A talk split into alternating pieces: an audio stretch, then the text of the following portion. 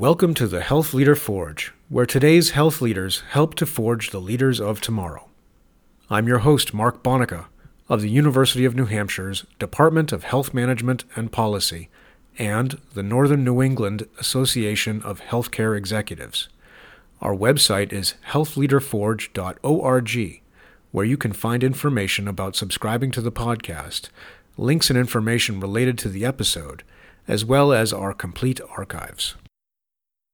Today's guest is Luann Rogers, the president and CEO of the Courville Communities, a long term care system in southern New Hampshire.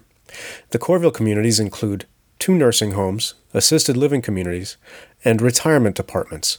The Courville Communities is a private, family owned organization, something that is becoming less common as corporations have come to dominate the competitive landscape. In this podcast, Luann talks about her 30 year journey through a field that has gone through many changes. Her career began as a nursing assistant in Chicago, Illinois, working to put herself through college, and has included working for privately owned facilities as well as national chains. I really enjoyed my conversation with Luann. Her passion and commitment to the field is remarkable. I hope you enjoy this podcast. Don't forget to leave us feedback on iTunes, Stitcher, SoundCloud, or wherever you may be accessing this recording. Also, I'm excited to announce that we are now getting the podcast transcribed thanks to a financial gift from the Northern New England Association of Healthcare Executives. Thanks for listening, and here is Luann Rogers. Welcome to the Forge, Luann. Thanks for having me. You went to Loyola University in Chicago and you earned a BS in psychology.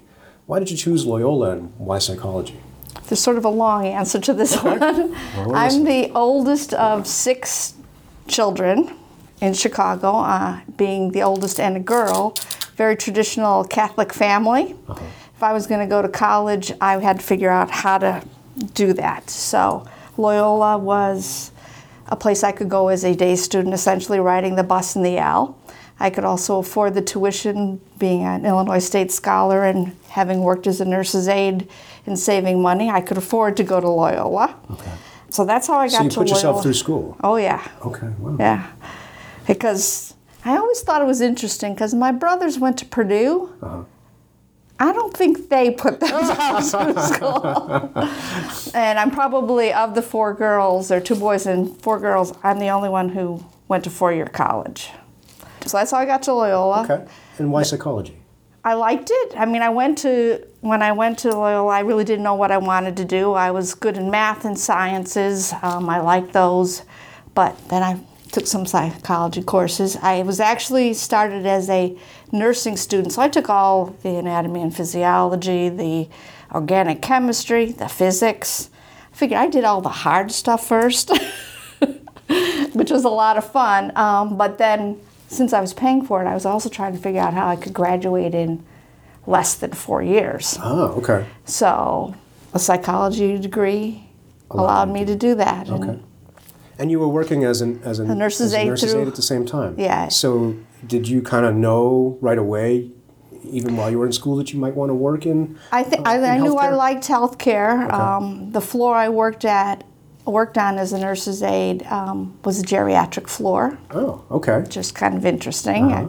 Foreshadowing. Uh, yeah. Never, when I was sent up, sometimes you floated and you would go up to different floors, and I, I liked my geriatric floor a whole lot, so. Okay. That was. What was it about it that appealed to you even back then? Um, I think you could talk to your patients in a way that they had history, they had I got my first apartment through one of my patients. I mean, you know, okay. things like that, that you can make those personal con- connections. And uh, okay. that was so nice. after you graduated, you came to Exeter Healthcare in Exeter, New Hampshire, and worked as a certified nursing assistant. What brought you from Chicago to Exeter? I got married. Ah, okay. And my husband had a job at Phillips Exeter Academy. Okay. Uh, so we moved into a dormitory with 80 boys, oh, wow. fourth floor apartment with 80 boys. Um, I wanted to get a job in as a social worker somewhere. I okay. went to Exeter Healthcare yeah. when they had an opening, but I had no experience. So they didn't hire me for that. So uh-huh. I said, well, I've been a nurse's aide. I can do that and figured I could work my way up as they got to know me. I could learn more about long term care in New Hampshire. So Um, you kind of knew you wanted to do long-term care. Yeah, So Eg- Exeter Healthcare was that? that was, a, a long term care center was, that the okay. hospital operated. I see. It's since they've since closed their long term care beds. Okay. But and then I was also lucky enough to work with a, a director of nurses at that center who said, you know, even if you can't grow here, I happen to know the people down at Goodwins of Exeter, and she knew they were a company that was growing, and said maybe that's a place you should. And that was in fact your next stop. That was right? my you next stayed- stop, You yeah. stayed at Exeter for a fairly short period of time, and then you were hired uh, as the director of social services and activities at Goodwin's of Exeter, which I think now is Sunbridge Goodwin. It's now Genesis at Exeter. Home? okay. Um, so you you said a second ago you had kind of already decided you wanted to do some long-term care work. I, I just really liked um, working with the residents and the families. It, it just clicked for me. And I think either you have a good feeling about working with the elderly or you don't. I, I firmly believe it's not like McDonald's, you know? right. Everybody can flip a burger probably, but not everybody can work in long term care because you're caring for people and you have to have some connection. So you felt that. Yeah. And and and so you so tell us tell me tell me a little bit about the director of social services. What was that what was that role? I sort of back in the day, nursing homes 30 years ago were are significantly different than they are today. Yeah. But um, that was the role that did all the admission work. So you met all the families when they first came in. You were then responsible for quarterly notes and working with families through everything from financial applications for Medicaid or understanding the differences between Medicare and Medicaid. Um, and I also oversaw the activities department that put on events and act- the activities for the residents. So I had a, a f- a few staff members who would work and I would oversee them and do their notes for them, for their documentation. Okay. So how many people were you supervising at that? Probably two or three at that Okay. time. So small team, Yeah. but but a supervisor right away pretty much.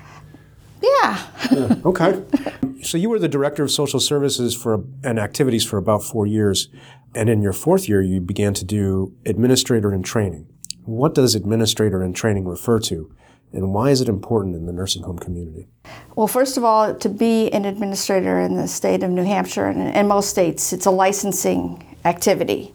And part of that licensing is an AIT in almost every state. In New Hampshire, it's a one year process. And the reason the New Hampshire board requires a one year process is they want someone to go through a full year cycle of events in a nursing home, whether it's budgeting, your survey, how cash flows, how, how admissions flow, um, as well as to get to know every department that you're going to be ultimately overseeing. So that's what an AIT is. Some states, Massachusetts, I believe, is a six month AIT, but almost every state wants you to have that hands on experience that gives you that exposure. So it's kind of on on the job training. Yeah. And, And you have to do it under um, an administrator who has been an administrator for at least five years in a facility. Uh, I believe it's more than 50 beds here in New Hampshire. So, you know, you, you, you're then paired with a, a mentor almost right off. So someone at Goodwin's must have looked at you and said, Luann's got potential to be a leader to, to do this. I- Well, part of it I think was also that Goodwin's was the first of the facilities that the Clipper Homes grew from. It was a family owned single facility, and that owner partnered with another man to develop the Clipper Homes. They were a growing company. When I was hired, they were building the Clipper Home of Portsmouth, so they were already Okay. growing. So they needed to grow their own people so they could, for example, the woman that I worked with moved to the new building, and that's how I became the administrator of the building. I see. So, uh, uh, as you just said, uh, you became the administrator in 1984. What does the role of the administrator encompass? Lots of stuff. that's probably the, the, I think it's probably the most interesting and challenging job there is because no day is the same. Okay. It's not boring. if, if an administrator tells me they're bored, I kind of wonder what the hell they're doing because you do everything from HR to you need to be smart clinically and be able to oversee your nursing department and know all of your residents. You have to collect the cash. You have to make sure your building's done correctly. You have to make sure your folks get paid and all of the HR kind of components of managing a team Yeah. hits you every day and you don't know which one of them will be the most important that day. But it's, you know, you- you're part of the marketing team out in the community, so you're involved in events outside of your facility. You are accountable for your survey results, so your state and local rules and regulations have to be monitored so that you're not surprised that, Yeah. to be found that you're not compliant. Uh, How many people were you responsible for? How, how big was your team? at probably about level? 100 people. Wow. Yeah. So you went from supervising a team of two or three to now being responsible for the entire operation with 100 people. It's a, it's a huge yeah. jump. It it didn't feel like it because Okay. you you got to because I was already working in the facility. Right. I think that was one of the pluses. I got to know everybody as the social worker first, so it didn't feel as awesome of a jump as, as Yeah. it were. But um, I think it was, you know, it's all about relationships that you build in the building, and Yeah. so it didn't feel as intimidating, perhaps. You had some nursing experience, uh, and you had experience in services and activities that we talked about a second ago. But now you you were responsible for the entire operation, as you were talking about all the different functions. What was the what was maybe the most challenging part of making that adjustment? I would probably have to say the HR or the managing of people. Okay. um, because it's one thing to be responsible for yourself and what you do, but when you are interacting with up to 100 people or more, you have to change how you do that. You have to figure out what makes that person good at their job and how to keep them motivated and on task and doing what what you've decided as a team your goals are. So that was probably just trying to figure out how that how that fit. And it's probably an ongoing thing that every manager continually learns as they move along is everybody's different. You can't treat everybody all the same and if you want them to be on your team, you have to figure out how how to make that work for both of you. At what point did you decide you were really committed to long-term care? Pretty early on, Yeah, I would say. like. Yeah. Um, you know, I think it probably, I knew both of my grandparents when I was a kid, so, and they were always over for dinner. And my, grand, my uh, Austrian grandmother made some of the best meals, and we copy. I still have. I still have a party every Christmas with my team, my Uh-huh. administrators and my administrative team at my house, and I make my grandmother's Hungarian chicken paprikash. Ooh. It's really good soup. and once I tried to change what I was serving for lunch, Yeah. and there was a revolt. Oh. So, You don't want to let your people down. yeah. Um, so Goodwin's, as you said, was was kind of the core. Uh, It was the first. It was uh, for- actually named after the man's grandmother, okay. the owner's grandmother. So, Okay. So it was the first of the Clipper affiliates. affiliates. Yeah. And, and that's relevant because, you, as you said, they were building the Clipper home of Portsmouth, and you actually went from Goodwin's to the Clipper home of, of Portsmouth. And this is uh, was a, a significantly larger facility. It sounds like. Yeah, as the as he developed the company, he thought, besides a nursing home, assisted living and independent living would make some sense. Okay. So the Clipper Home of Portsmouth, which is now the Clipper Home of Portsmouth, I think it, it still, Still has name? that name, but it's a Genesis facility. And Genesis is just since we're gonna we'll talk about it Yes, that. Genesis is the big dog in New Hampshire. They're the largest owner of uh, and manager of facilities now in New Hampshire. Okay, and they're a national They're organization. a Yeah, national. right? Yeah. They are everywhere. Okay. Yeah. All right. We'll talk a little more about consolidation. A Yeah. Um, so what I saw was it was a 92 bed facility. So previously you had Goodwin's was 81 beds. This was a 92 bed nursing facility, 32 bed assisted living facility, and then a 26 apartment retirement community. So what was that like making the jump again from just managing a single facility to managing three different kind of levels of care? Were they kind of different buildings as well? They were all. You could walk from one building to the next. They Okay, were set they're- up in they're a yeah, um, but they were separately licensed, or at least the assisted living Yeah. uh, was. But and the name we named the independent living uh, Langdon Place. So, Okay. and that as an independent facility, it had um, studio apartments and it had one and two bedroom apartments, and it was independent living, but congregate independent living, so that folks would come to meals in a congregate dining room. There were activities for people to participate in, but not it was at their discretion. They had their own mailboxes. They lived independently. We just added some congregate supports, as it were. What, what does congregate mean in, in the Just in that the they were all they lived together in an apartment an apartment building essentially that offered dining and activities, which Okay. would be different than just out in your community. How does that differ from assisted living? Assisted living, um, there are two levels of assisted living in the state of New Hampshire with rules 804s and 805s. Um, they are a step, care is provided in both levels, but the 805s allows more care to be provided by caregivers. Okay. Um, So People you're often say 804s are more of a social level Okay. um, of care where people again living in congregate maybe not apartments but more um, rooms with congregate space where they gather together for meals in 805s medication can be passed more care can be provided So the regulations that govern those are different. Right. 804, 805. Yeah. So 805 was the higher level of care. right Requires different staffing. What, what is it that's different about the requirements? you have to have enough staff to meet the needs of your residents. Okay. so it leaves it kind of wide open, and it's up Okay. to you as the manager of the facility to figure out what that staffing level is. But it usually means for, for us at Courville, we have a nurse around the clock and nurses' aides who staff the building. Okay. And we're 805s. Okay. And that, that's the assisted living. Yeah. You stayed two years at Clipper Home, and then you moved to Clipper Affiliates, which is the corporate level offices, Right. where you were the vice president for operations. And then four years after that, you took the pre- president role. Uh, what was the scope at that time of Clipper Affiliates? back at that time in New Hampshire, there were ac- most of the facilities were privately owned, family owned facilities.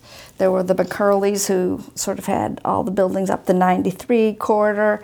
Dwight Sowerby um, was another owner, and he sort of had 93 West, 101, Keene, Peterborough, that direction. It was interesting how the state divided up. Dick Courville had the Manchester, Nashua area. Ray Lemire had some Manchester facilities, and the Clipper affiliates and Bill Gilmore sort of had the 16 corridor. Um, and the Clipper affiliates at that time was the organization that grew the facilities. We went from two facilities to the 10 facilities. Wow. and were you there during that whole Um, Yes. period? So, I, what I did that was different is not only did I oversee each of the facilities and the managers of those facilities, but I managed the administrators essentially, not the teams in the buildings. But I helped them all the strategic planning, the CON process, the What's CON? certificate of need. It just is the way a state controls the number of beds in the state of New Hampshire. So you would have to get permission. You would have to apply to a board who, and it was often competing, so you wouldn't necessarily be the only. You'd have to start with the state would decide there there was a need for beds, so they'd put a request for proposals, and then people would come out to compete for it, and that process could be months long. It depends on how many people were involved in it, and then ultimately someone is awarded the certificate of need that would contain the building costs because you had to pro- project what your building costs were. And part of the process was to for the state to control the number of beds and the reimbursement of the, how many beds the state would be responsible for. Okay. Uh, that process does, mm, is that that no longer exists in New Hampshire, does it? Did- It did- just it sunset this year. Okay. But before it sunsetted, many of the restrictions on controlling the number of beds moved to another agency. So, Okay, so there's so still a still state level? level control over the number of beds. That's the way the state controls or can contain its budget commitments. Okay. So you were the president for five years.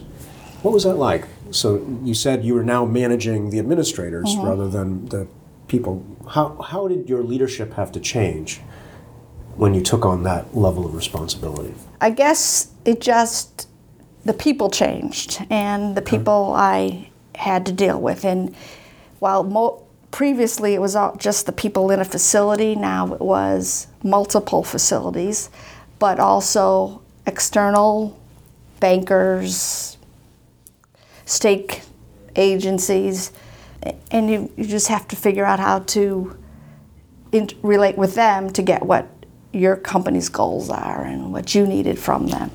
So, as the administrator, as an administrator of an individual facility that was part of Clipper affiliates, you were able to stay focused internally for the Right. most part.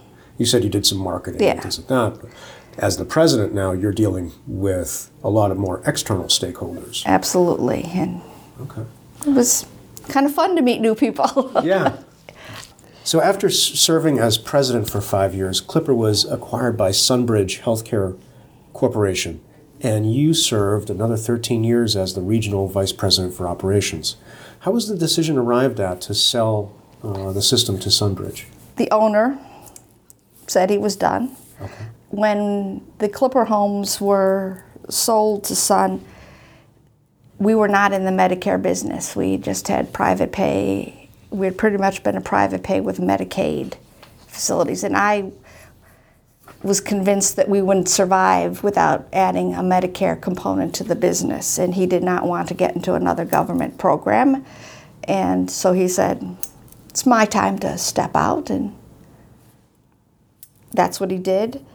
So, so you had made the analysis. In order for us to survive in this new environment, we've got to engage Medicare. Right. And he he, He saw said- that and said, "That's something." That's, be interesting. yes. He, Okay. he just didn't want, he thought Medicaid was nasty enough to deal with it. He didn't want anything else. And he doesn't know how good we had it back then either. okay. So, so, so part of the factors were the the the owner was just not interested in kind of making that next that next step. yeah, and it was time for oh. him. It was also the time that many, as I said, of those other families were selling. Okay. McCurley sold first to Genesis. Okay. Dwight Sowerby sold to Harborside, which you'll see Okay. clear So, that it all yeah. comes together. But So was this this was this the point where a lot of the lot families just decided it was time to leave the business. is that because the business was changing because of things like Medicare I becoming think it- necessary? yeah, and they were. What was kind of driving this acquisition? I think there were more. Process. There were big companies who wanted to grow as well, so they were making good offers to those folks. Okay. So, So it met. You know, the needs met. okay. Um, what was your role in the acquisition process? So this is you're the president at the time that it went through. Yeah, so we had, we were working with a financial company to set up all of the documents that you need, but I was the point person to answer any operational questions. I did all the tours and I went on tours to meet people. okay. We often, you know, you often hear when a when an organization is acquired, senior leaders are kind of shown the door, but you stayed on. You were asked to stay on. Not only that, you kind of became. Uh, I was told in my in my first year that it wasn't likely I would survive, and I thought that was just kind of, or after the first year that it was uh-huh. rare that I had survived, and I, I was kind of surprised by that, be, because I didn't understand. It was different than working for an independent, family-owned one person you'd go to if you needed an answer, or you made the decision yourself, to having many people telling you what to do. But there were a lot more resources as well. Okay. And I think at the time Sun was growing, they couldn't afford to throw people out. They, I mean, I met with the, leadership that I worked for before the company was sold and was offered a job so that I think I interviewed for the job essentially. Um, and I didn't find it a hard fit. They there were more resources for us to use. Can you give an example of what kind of resources came available to you as a result of being part of a larger corporate structure? There was someone to call if you had a legal issue. There was someone to call if you had an HR issue. There was someone who processed your payroll. I mean, we were doing payroll ourselves. So, I mean, it was, there were just more people. In some ways, it freed up your time so you could focus more if you were in a building on patient care. Okay. That was So there's con- some economies of scale, scale. that were, were available. That- Maybe that ju- partly justifies the, the ongoing consolidation. Right. I think that's what it's all about. It's the more you can spread those resources out over more facilities, it just becomes more economical. And I- didn't find it. I found the people that I worked with it's on We went bankrupt for God's sake in the oh. middle of it. Forgot, forgot, forget that. Oh, one. okay. I didn't know that. Oh, we did. we did. Okay.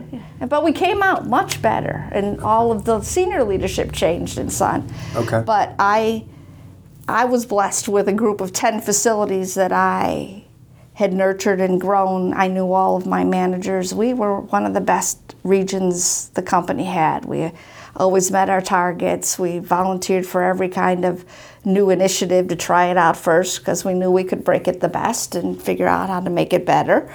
Um, and it just it worked. So Sun, uh, Sunbridge later acquired Harborside Healthcare Centers, and those facilities came under your control as well. Yes. And, and you said Harborside. Where was Harborside buying? Sowerby. Sowerby, Sowerby sold to Harborside. Oh, was Harborside was a smaller regional company. It wasn't a national company. okay.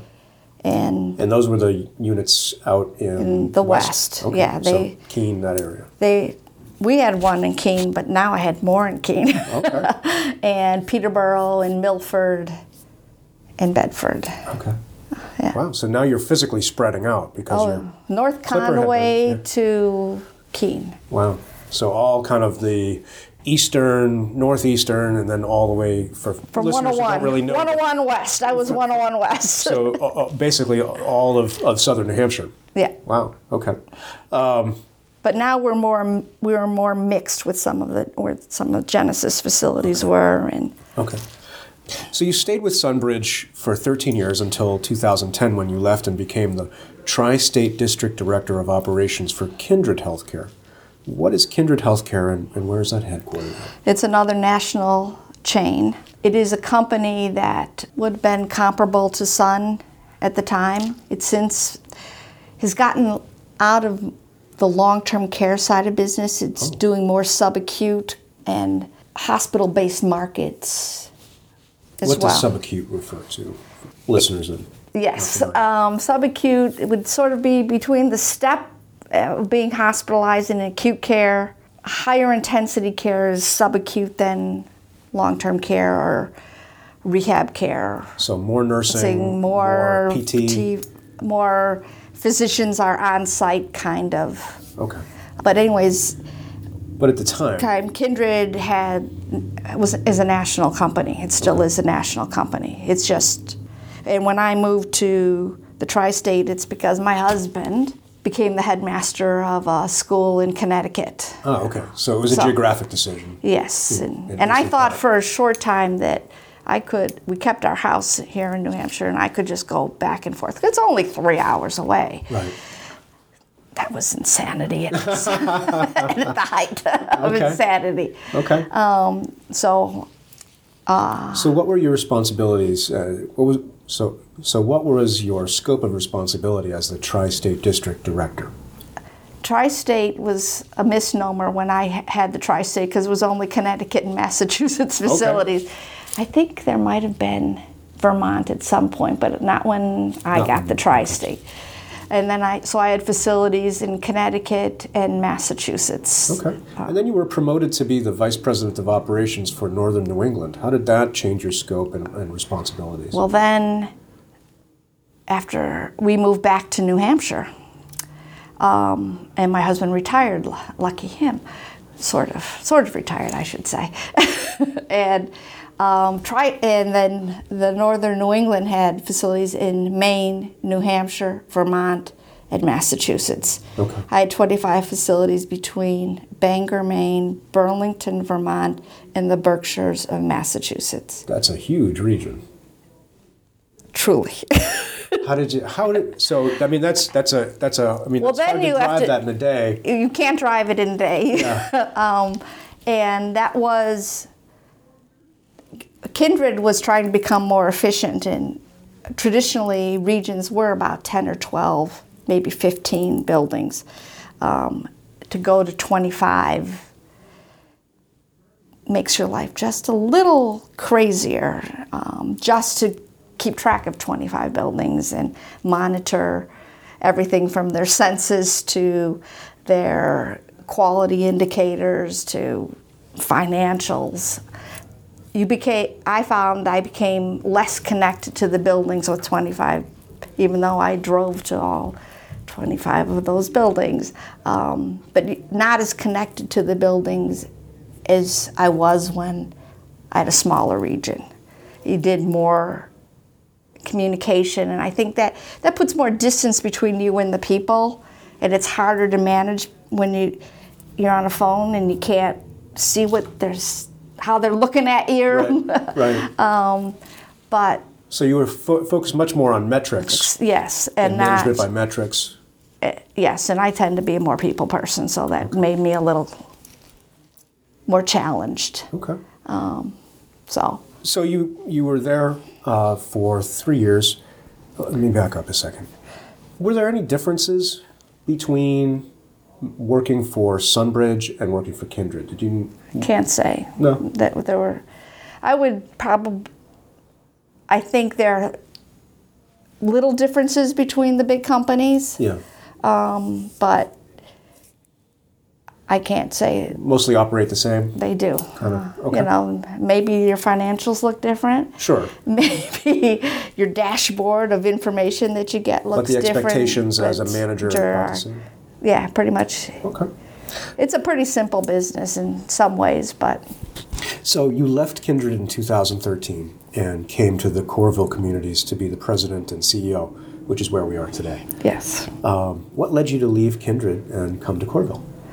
the man who had my job before me, Okay. um, Henry, Henry LeBlanc, um, had been the president of the company, this company for about 15, 18 years, something like that.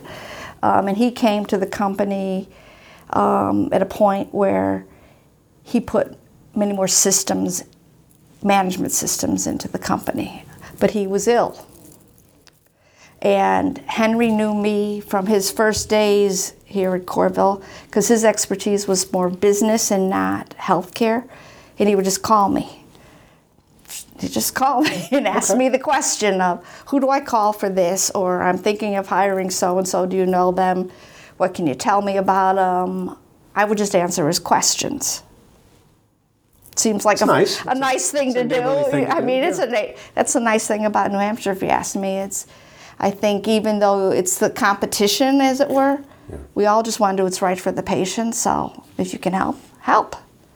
So Henry and I had a relationship early on, and when he um, became ill and knew he needed to step down from the role, he picked up the phone and called me and said, "Would you be interested?" And I have to be honest. At that point, I was kind of done with the big companies, and Okay. also a region that had 25 buildings. And I also saw that Kindred was starting to downsize, and I kind of wondered if if I'd have a job Right. in the next couple of years with them. And it just seemed like the right fit at the right time. What kind of corporation is Courville? Is it a nonprofit? Is it? It's for profit, Okay. family owned, great little so it's private. It's Yeah. not a publicly traded No. company. Okay. No. One owner, Okay. been in his fam. We're, we're almost to our 50th anniversary. Um, his father built the first the first family nursing home. It's the Fairview down in Hudson, and then he had two boys.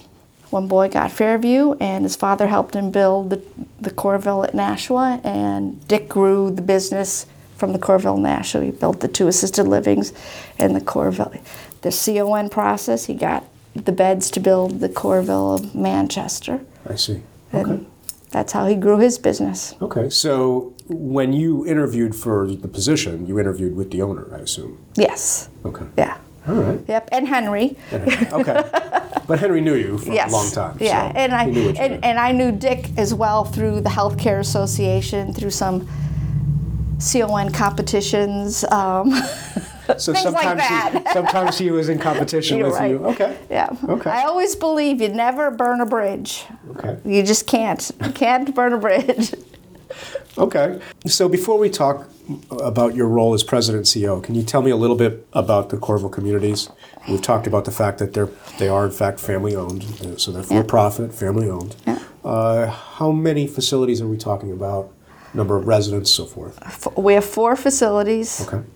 If you count the villas, we'd say five, but there's only two villas. It's two apartments, so Okay. I'm not sure I'd call it a whole facility.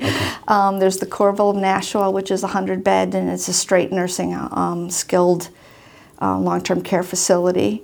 Um, we have the other nursing home is the Courville of Manchester. It is 70 nursing home facility beds and 12 assisted living beds on the first floor. It does uh, short-term rehab and long-term care, and we have two assisted livings: the Cor- the Carlisle Place in Bedford, and Ainsley Place, which you would in Nashua, which is almost you'd say it's on the campus of the Nashua facilities. You can the parking lots connect.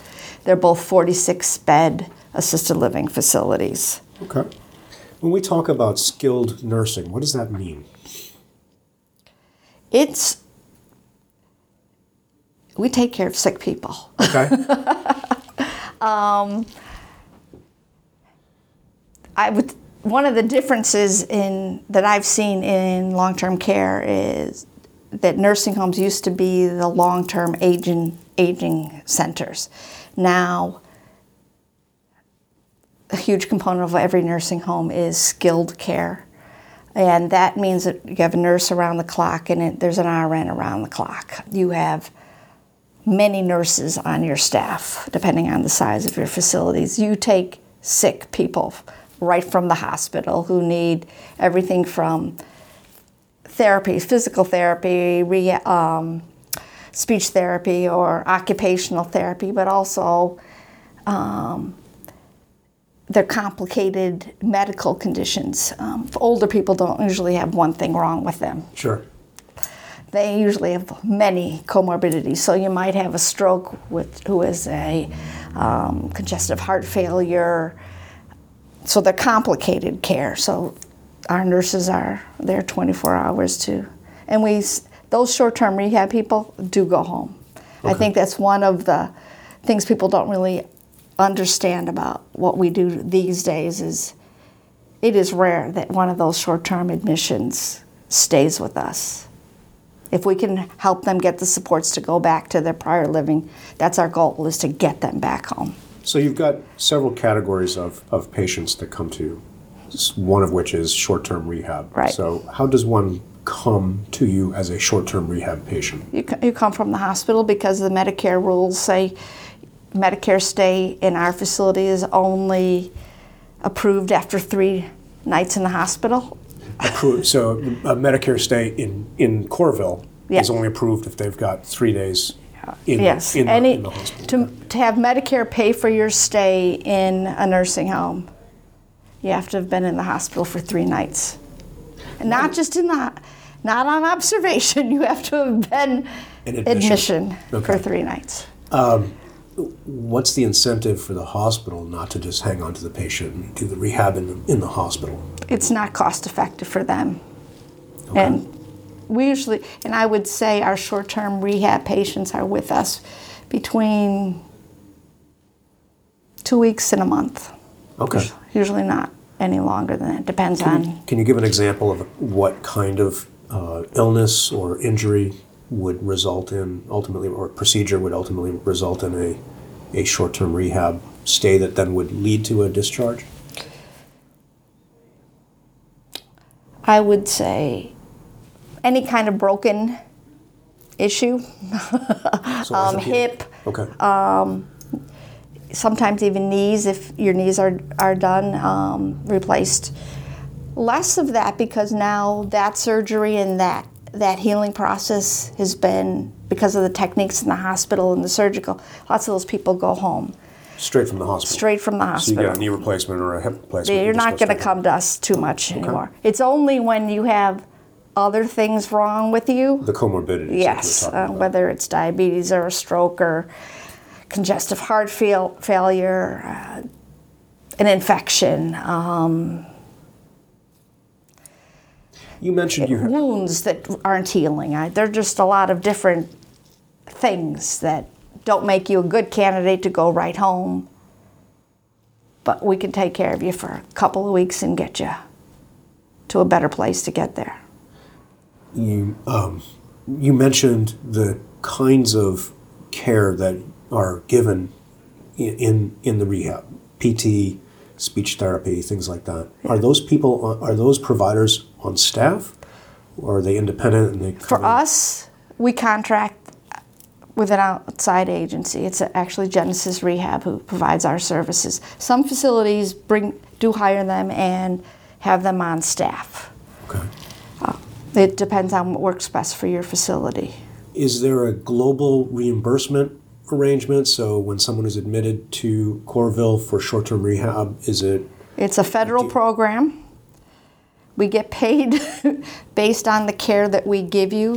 So there is an assessment form called an MDS, a medical data set that we have to complete. There are strict guidelines of first seven days, 14 days, and that score based on your MDS puts you in a category that gets that determines what we get reimbursed.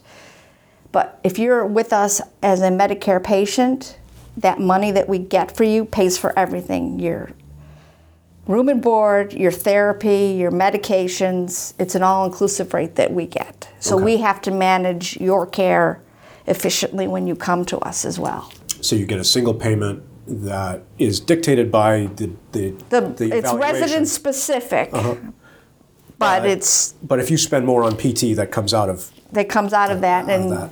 So you have to. It's a more complicated patient to manage because you have to be aware of what the meds cost, how much therapy is being given, you, and do the right thing for the patient to get them to their discharge goals. how is that different than someone that you admit for long-term care? Payment is, is either one of two things for long term care it's either private pay or it's Medicaid. Okay. Why not Medicare? Medicare doesn't pay for long term care. Okay. Does not. Does not. That's one of the, I think it's one of the misnomers that most people don't understand about when they're older. They think Medicare pays for everything. And especially if someone tells them Medicare pays for 100 days of care. It's rare I've ever seen anyone use 100 days of Medicare in one stay. Okay. It is usually a much more episodic kind of system, but it does it pays for nothing for long-term care. Okay. So you were saying the payers It's for our long-term care are private pay, pay, or Medicaid. Medicaid. What about long-term care insurance? Do you see that influencing the A little industry? bit, a little bit, but not. I mean, most of our patients are 85 to 105. Wow. That are long-term care. That are long-term care, um, and I don't think that age group was really buying long-term care insurance or knew much about it, or I'm not sure how available it was. Yeah. And most long-term care insurance, as I have seen some of the policies, they pay a daily rate. They, you're insured for a daily rate that may or may not pay what I charge you. Okay. It, it's probably a supplement, so that you don't, you're not paying the, the full freight, as it were. Yeah. I think that's how I've seen most of the time. People who have it have a policy that'll pay $100 a day or $150 a day towards your private pay rate. Okay. What is the ratio of, if it's okay for me to ask, what's the ratio between Medicaid and, and had to write um, it down. private pay? I, I, I always looked at it as my quality mix, and if you're a private pay or a Medicare or a managed care patient, I get fairly reimbursed. Okay. That's how I would describe it. Okay. I would say most my two nursing homes run between 30 32% Medicare managed care combined. Privates between around 30%. And then the rest is Medicaid, so 40. 40% Medicaid. Yeah. Now, the Medicaid is going to be primarily the long term care yes. patients? Yeah. Or residents? Yeah. And then the Medicare would be only short term stay yeah. people. Yes. And so then the private would be some combination of the two. But most of your private or your Medicaid patients will can be um, have Medicare reimbursement if some if they go off to the hospital and come back. So okay. they can have so access to that that benefit as well. Okay. Yeah. So I think one of one of uh, our goals as a private, family-owned, independent company is we have to manage the mix in our buildings. How do you go about doing that? It's all it's all in admissions work. Okay. Um, and we also commit to the folks who live in our assisted living facilities that if you've paid privately with us for two years and you run out of money, we'll take care of you in one of our nursing homes on Medicaid or whatever's appropriate. Okay. appropriate. Um, so most of our Medicaid patients are self-grown. Oh, okay. It's the private pays who have spent down. We rarely admit a straight Medicaid from the community because we can't. We can't afford it. We we can't afford to do that. Where do patients with straight Medicaid wind up going in, in Manchester or Nashua? Um, Is, are there state um, There's the county homes. Okay. They stay pretty full too. Okay. And they've also figured out they have to have, run some Medicare business to stay afloat. I would say one of the benefits of having a large company like a Genesis is they can absorb more of that Medicaid population in their centers because of their how they spread their resources out. I think one of my frustrations when I worked for a big company is it seemed that payer source didn't matter when you did an admission. Sometimes they didn't even have a payer source, which kind of made me a little crazy. because their view often was a, a, head in the bed was better than an empty bed. And well, I think to, even if there was a risk of not getting paid at all. Well, I think it often came down to well, you as the administrator figure out how you're going to get paid for it. If it's a homeless person, I don't think I'm going to get paid. Is where I would always come from. okay. And then you have to be creative in discharging and figure out how do you get that person, because one of the rules we live by is if they're your once they're your patient, you have to make sure if you're going to discharge them, you put them, take send them to somewhere safe for them. So you have to have a safe discharge plan. How has health reform, and in particular the Affordable Care Act, affected the long term care industry and the Courville community specifically? I don't think it's affected long term care yet like it potentially will. It's not we're not like Massachusetts, thankfully, okay. where I think more it, there's more influence down in, in Massachusetts, but New Hampshire stayed has stayed out of it because as um, managed Medicaid has come into the state, for example, it's, it's for the at home population. It's for, it has not yet stepped into long term care.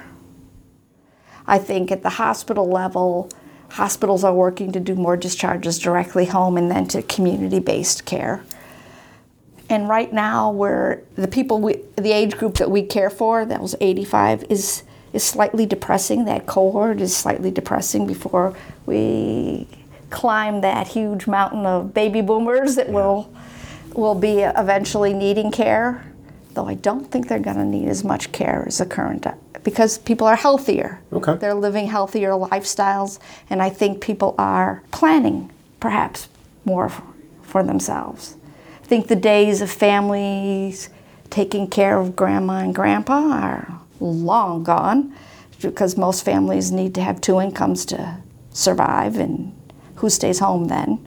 So I, I don't think we've figured out as a state or necessarily as a society of how we're going to care for all those older people when they're because the number of caregivers is not growing as fast right. as the number of people who, who need care. So you think people are aware of this fact and are making arrangements in advance? I, I'm hoping that some Yeah. people are. I, I don't. I, I think in the state of New Hampshire there is a cap on the number of nursing home beds. So the state has some control. They don't pay us what it costs us to deliver care because When, and when you say the state, you mean the Medicaid. state Medicaid, but it's 50% state. The rest is the counties and the feds. So, I'll, but it's the state side of the, the budget that always hurts us. Um, what what happens is every facility submits the cost report of what it costs to deliver care to the state, and they don't pay for some things like your marketing and stuff like that. So even though there are real costs that you have, they don't even recognize those as real costs. They decide, and based on that, they know how much it costs to deliver care. But the state only has a certain amount of money in its budget, and what they allocate for long-term care is a dollar amount. So they simply do what they call budget neutrality and cut 30% to 40% off of your daily rate, and that's what they pay you. That's It's exciting to know how much that percentage is going to be because it, if if your census can take, if if your mix is so highly uh, Medicaid, and your rate drops five dollars a day per patient, that's huge, yeah. and it can swing that much twice a year. What is the Medicaid rate per day right now? It does it vary by? by It does vary by acuity? bill. It, it varies. There's an acuity factor that's part of that rate setting. It's not the big influencer. Okay. Um, budget neutrality is is more of an influencer. Where the acuity portion, when they came into our rate setting, was to ha- to make sure that we were only caring for people who really needed care, because it would you would be disincentivized if they were light care people and on Medicaid. Well, we're way past that. We have sick people in our facilities because everybody who needs lesser care is in assisted living. The options are there, but it's budget neutrality that hurts us the most. So you have to understand that, that that's a very volatile piece of our rate. What's the dollar amount roughly? $150 a day, maybe? Wow. Okay. So you have to run your whole facility, pay your nursing staff, pay for their food, pay for. And we are a employee-based business. Right. I mean, our, our biggest cost is labor. Right. You need housekeepers, you need dietary aides, you need cooks, you need nurses, you need nurses aides, you need activity staff, you need your management staff. It's it's a people business. Yeah. How uh, does Medicaid pay for assisted living? Yeah, but Even less. forty-six dollars a day. Okay. There aren't many Medicaid providers in the state because of that. Uh, in the assisted living Yeah, business. yeah. Uh, what kind of living arrangement does Medicaid pay for in assisted living? So is it like a private room any or an any apartment? provider could accept Medicaid patient uh, Medicaid reimbursement, It- and I think most often it's a private or a semi-private room. I'm going to guess What's a, what does semi-private? two people sharing a room and a bathroom. Okay. Th- There are fewer and fewer facilities that can afford to do it for. There are some wonderful small providers who do it, and bless them. I don't know how they they do. The administrator is the owner who lives in the house and somehow makes it work, and I don't. They're they're angels. That's all I can say. Okay. You've spent 30 years in the long-term care industry. What makes a good nursing home or long-term care facility in your experience, in your observation? I mean, you've seen dozens of different homes and It's- work with them. I would say it's the people who work in the facilities. So, and lots of times you can tell it's a good building when there's longevity of staff in the building, because that means the management is taking good care of their people. and that consistency of staff delivers good outcomes for your patients. Relationships develop and good care is given. Running a facility is about, I always say, if you take care of your, your employees, they'll take good care of your patients.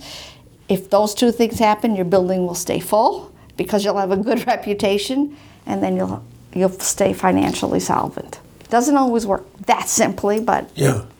I think it's a pretty good formula, and that it's you can there are scorecards there are metrics that consumers can look at from um, the centers for medicare Service cms they have a, a scorecard that consumers and it's five stars that can tell you and the stars are based on staffing and surveys and quality indicators you get stars for Yeah, all those things okay. and that can i would always say to someone you can start there but go to the building because if you don't go and meet the staff, you have no idea. It's a feeling where you're comfortable. It's just, that's how, you, it's a gut thing in some ways because you, you have to see if the residents are smiling. You have to see if the, if you're, if the employees will greet you. You, you know, there's, there's some gut things you can check. Hard to find. measure. Yeah. Yeah, intangibles. Yeah, you know, we, and we as a company try to do satisfaction surveys because I think customer service is truly what it's about. Again, taking good care of your residents, but it's not just our residents we take care of, we take care of their families as well. Sometimes you have the sweetest resident, and you could have the family from hell attached to them, Okay. and you have There's to manage challenges. both of them, you know? Speaking of managing, so this is a family owned facility, you have a single owner. How do you and the owner interact? How much is he involved in the day to day operations? I wouldn't say he's so involved in the day to day operations. He's usually here every day. His office is right over there. Okay. So we talk every day. I he he watches the census in our mix as, as, as I do because we know what that means for our, our business. You know, and any big things, I, I tell him about it. If I think it's something that, any big decision, What's a big decision? Capital we- expenditures well, or no, like I get pretty. mu- If we're gonna re, if we're gonna um, rehab the whole entire facility, he has a. Yeah. If you saw one of our facilities, they're they're nice. They look nice, and he takes great pride in providing a, a hotel kind of look. So he would want to have some input on the furnishings, for example, of of the facility. But he would let me narrow it down, kind of Okay. we just refinanced the, the company so that I don't have to refinance it again ever in my life because it's for 40 years. okay. but he, he kind of let us take care of that and because now he doesn't and it's um, no recourse on him which means nobody can ever go after him for any money but he can transfer to a new owner it's hud financing so it it took care of his needs and i have a good interest rate for the next 40 years It's a long time. Oh my God. Otherwise, you, most companies refinance every 10 years. And to refinance is a lot of work. Because we're not talking about small numbers. No. As the president and CEO, what keeps you up at night? So you're laying in bed staring at the ceiling. What are you worrying about? I think right now I have great managers in my buildings. So the day to day management of them, I, we have good communication, so I, I, have great, great trust in them. Uh, but as a company, our biggest challenge right now is we're so labor intensive, and the workforce needs for every provider in the state are huge. I think we've taken nursing programs. To be an RN now, you have to do a four-year BSN. Years ago, there were the easier entries into an RN program, two and three-year programs. So we have fewer RNs, we have fewer programs because the Board of Nursing has made pretty stringent requirements for instructors. We don't have enough instructors, so we, we cannot produce the nurses that we need. Nurses just move from job to job, is the best I can tell. And then aides, yes, we can keep growing those aides, but if I can't pay an aide because of, I'm still dependent on my Medicaid rate, more than McDonald's or another, the grocery store, how do I get, how do I get them to stay with me?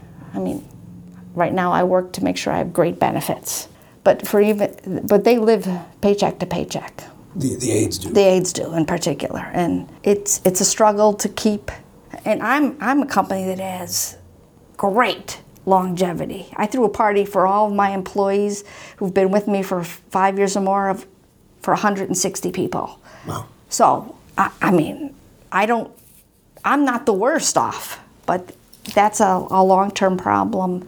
They're, you know, we're working with the legislature to try to figure out some solutions to that, but it's a, a people issue. Where do you find the people to come into our industry, Okay. our profession? It's, and it's hard work. It's, it's hard to be a nurse's aide. It's hard to be a nurse. I think to be a nurse in long term care on a skilled unit, you need more skill and knowledge and assessment than if you work in a hospital. Because you're not backed up by a doctor standing at your elbow. You are the eyes and ears for those doctors that you're going to be calling. So you have a lot of autonomy and a lot of skills skill needs to work in, in one of our facilities. And that's hard. It's just a hard job. You make the call. When you first took on the role of being president and CEO, and you've done this a couple times now, what, what surprised you most about that role? The best part is how quick you can make a decision and it gets you can just do it. Okay. you know? Right? If if you worked for a big company, there is nothing that simple. nothing that simple. For example, when I came to the company, we still had beds that you would crank. So we just bought all new beds. I mean, that was a great thing for our residents and our staff, and I could make that decision. It could happen quickly. The the part that was more challenging was sort of the finance side of things, and working through uh, refinancing was not my favorite thing to do, but now it's done. it's it's sort of that immediacy of being able to do the right thing for the patients. You know, my administrators can usually just call me and say, "This is going on. This is what I'd like to do. What do you think?" And we can say yes. Or if there's a problem, we can solve the problem Yeah. easily, quickly. It's fun that way. Let's let's transition and talk a little bit about leadership. What would you say is your leadership philosophy? Well, that one I have already put a lot of uh, thought into. Because when you're meeting new people, they want to get to know you and what's important to you as their leader. But I believe I'm a coach first. Okay. I'm only as good as my team. If they fail, I fail. So my job is to make sure I give them all the tools they need, I coach them, I mentor them to be successful. At the same time, I know stuff happens. And what I want from a, any manager or leader is they learn from it. Because if they learn from it, I'm not going to get rid of them because now they're stronger, they're better. They've they've grown from the experience, and stuff happens in our business. So when you're managing other people, you can't always be sure what those other people are going to do. So there's stuff can happen. I think it's important that I build good trust and communication. You know that I don't want. I tell everyone I don't want to hear about it it's the last person. okay? It's really nice with four facilities because a phone call away. I don't even need a conference call. they're a phone call away. So building that trust and that good communication. Uh, one thing that we're trying to strengthen with our facilities right now is consistency of policies. They they had been allowed to sort of be four independently operating facilities, and now I'm trying to bring them to more consistency in best practices. And I, they like that idea that they don't have to figure it out all for themselves. So I think that's a another thing I can I bring that I want that consistency of. Is that something you learned working for the chains? Yeah, well, I think part the part of it, but I don't want to take it so far because sometimes I you could feel like the chains just want robots to implement their policies, and healthcare is more of an art than that. Um, and how do they personalize it? How do they train their staff to make it part of their what they do every day? Um, I try to make sure that we all know what our goals are, what we're aiming for, and then we communicate it regularly on how we're doing to our goals, whether it's our census, our mix, our survey results, our this is our business plan for, for this year. That our surveys have fewer deficiencies than our competitors. Deficiency free is what we always want to go. Um, one of our clinical focuses is on hospital readmissions, so we want to be better than our competition, that we don't bounce people back to the hospital.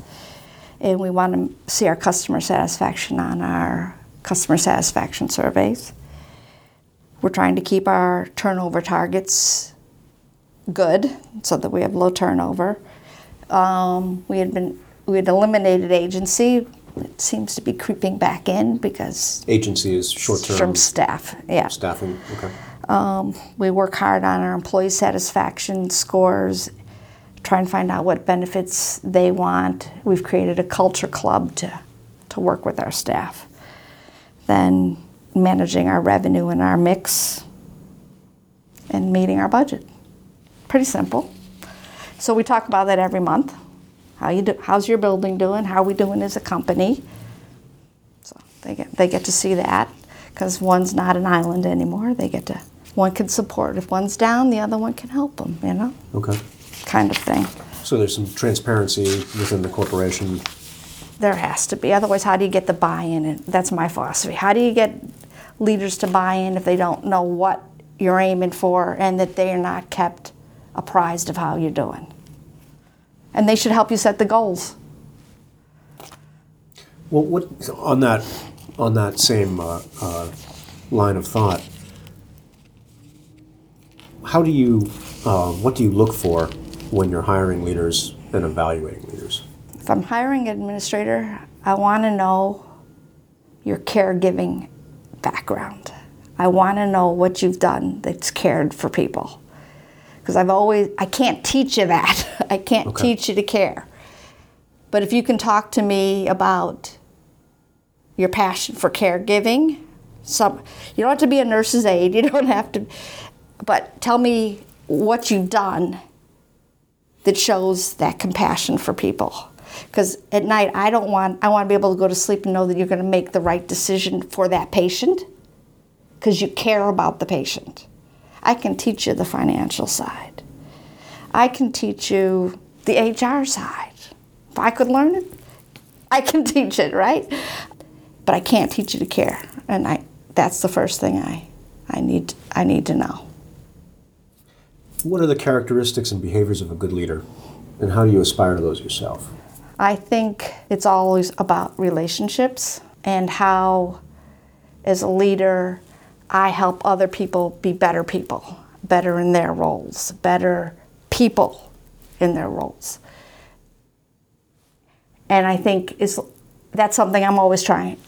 How could I be a better leader by being a better person in terms of those relationships and how I nurture them and making sure I stay I understand I'm looking for how they can be helped, not waiting for them to ask.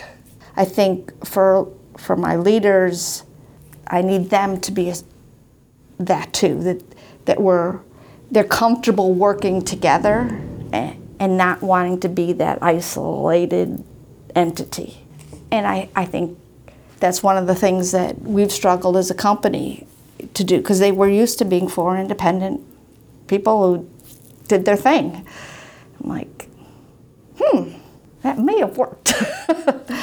but and it's been a, a, change for some of those of the four buildings. Only one facility has changed leadership in in that time, and that one leader went to went to uh, Maryland to go to get a PhD. What can I say? Okay. Not because they were dissatisfied. no. And and I think that's another thing that as a leader, if if you're not performing to my standards, you're not going to know that the day I fire you or we decide to. It's because we've had a lot of communication and I've tried to help you, and you know where you stand with me all along that process. And I've never separated from someone that's worked for me, and we both didn't understand it was the right thing and a good thing for both of us. It just, if you're fair with people that way, it's again about burning those bridges because you're never going to know who you bump into again. What is organizational culture and why is it important? I think the culture of a company is what binds it together, what, what, what everyone shares as what motivates them. We just went through a, a process of defining our mission statement. What, what, what do we do? What, what do we do every day? What do we want to make sure happens every day? And that, that in itself was, I think, great to bring the team, the, the leadership team to, to, and now we're spreading that out in the buildings with lanyards and keychains. But what everyone agreed our mission is is to enhance the lives of everyone we touch, and it just seems so simple.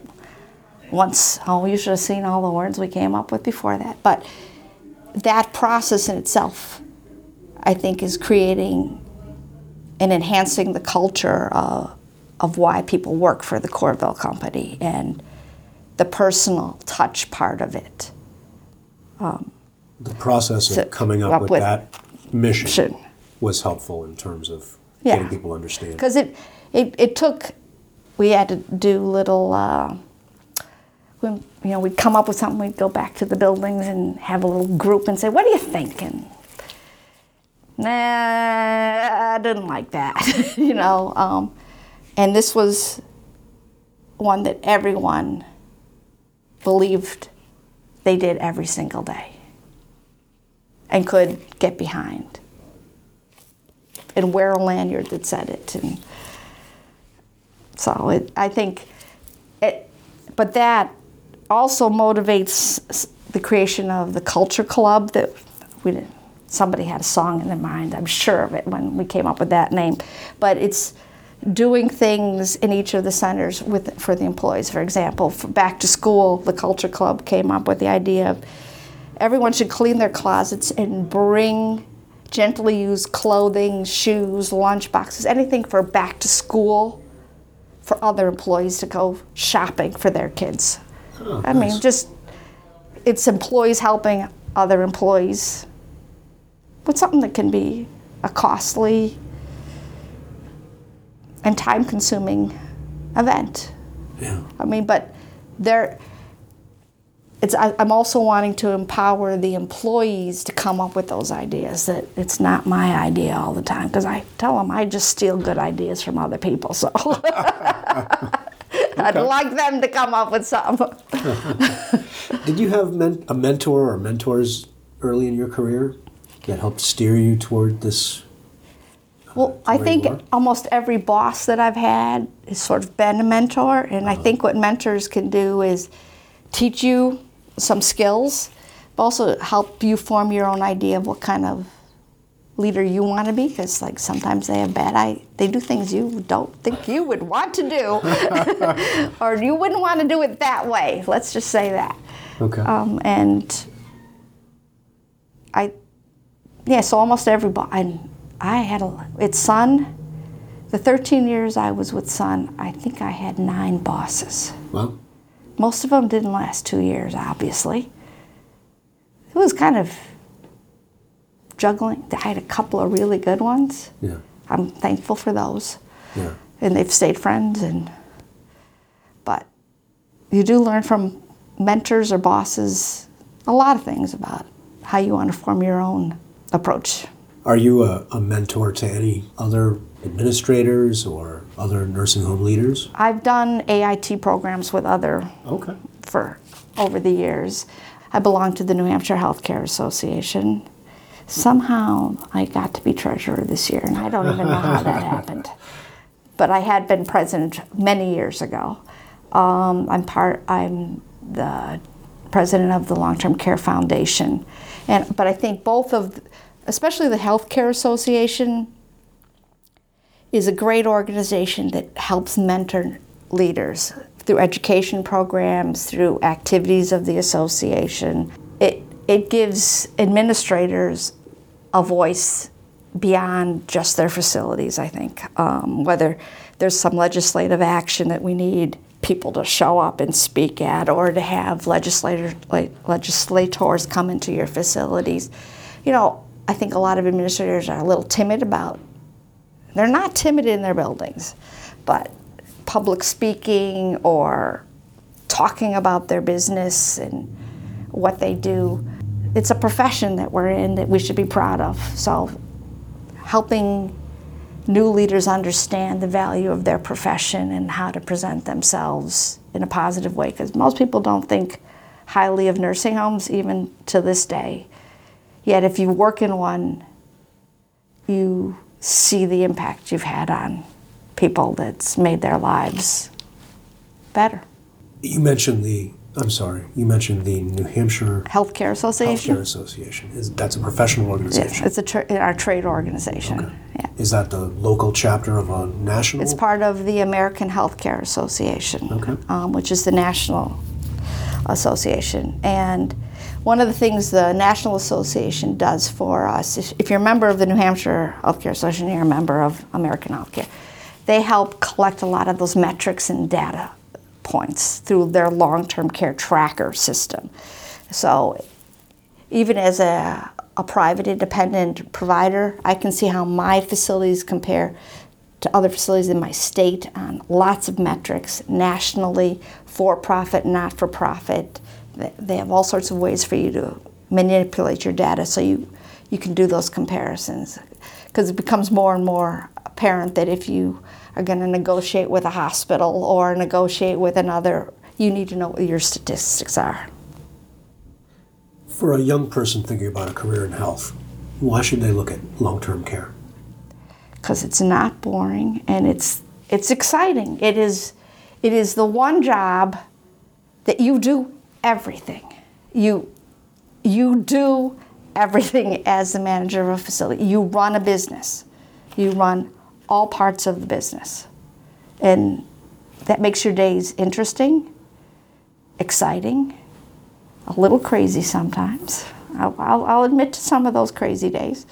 Um, but it's, it's the most exciting job I can think of because it's never the same.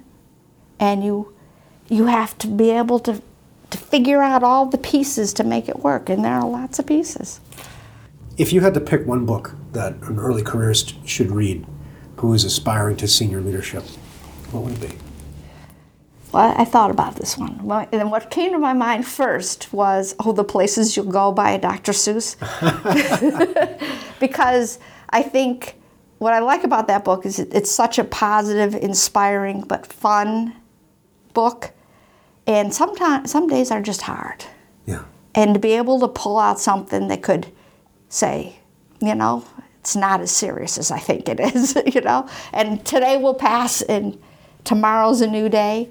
I think that's a fun one. Um, another one, it's not so much about leadership, but I thought was a book that talks about long term care and how seniors sort of navigate through that process is Knocking on Heaven's Door it's by Katy, I had to look up the author's name, Katy Butler, and it's a story of her father's process through all of his comorbidities and dementia and the end of life experience. And I think it's, if you're going to work with the elderly, it's a good lesson. Last question. What kind of training and education should someone pursue if they're thinking about getting into the long term care field? I think you can come into the long term care field from almost any bachelor's degree program. If you have in that process understanding of some of the healthcare system that's uh, when you're like when you get licensed there is a core of knowledge checklist so caregiving is part of some understanding of caregiving is in there. Accounting is helpful. I had to take accounting. That's when I learned that it's not a science, it's a religion. that was my take on accounting. But you can you can pick up all the pieces if you think you have the passion to be a caregiver. I wouldn't limit it to, to having taken a program for it. And I would tell you that probably most administrators today didn't necessarily do a health studies pl- program. They went back to sc- school. I, I took two courses at UNH to get my license, you know, but you can pick up those pieces if you figure it out that that's what you want to do. And my only recommendation is to find a job in doing something to find out if it is where your passion is, because you'll see that it's a pretty exciting, dynamic place to work. Thank you so much for your time today. I appreciate it. Well, thank you. You've been listening to the Health Leader Forge, a joint production of the College of Health and Human Services at the University of New Hampshire and the Northern New England Association of Healthcare Executives. Please go to our website, healthleaderforge.org, for more information or to leave comments about today's podcast. Look for Health Leader Forge podcasts on iTunes, Stitcher, SoundCloud, and other podcast distribution sites. Thanks for being a part of the Health Leader Forge community, and we'll talk with you again in about two weeks.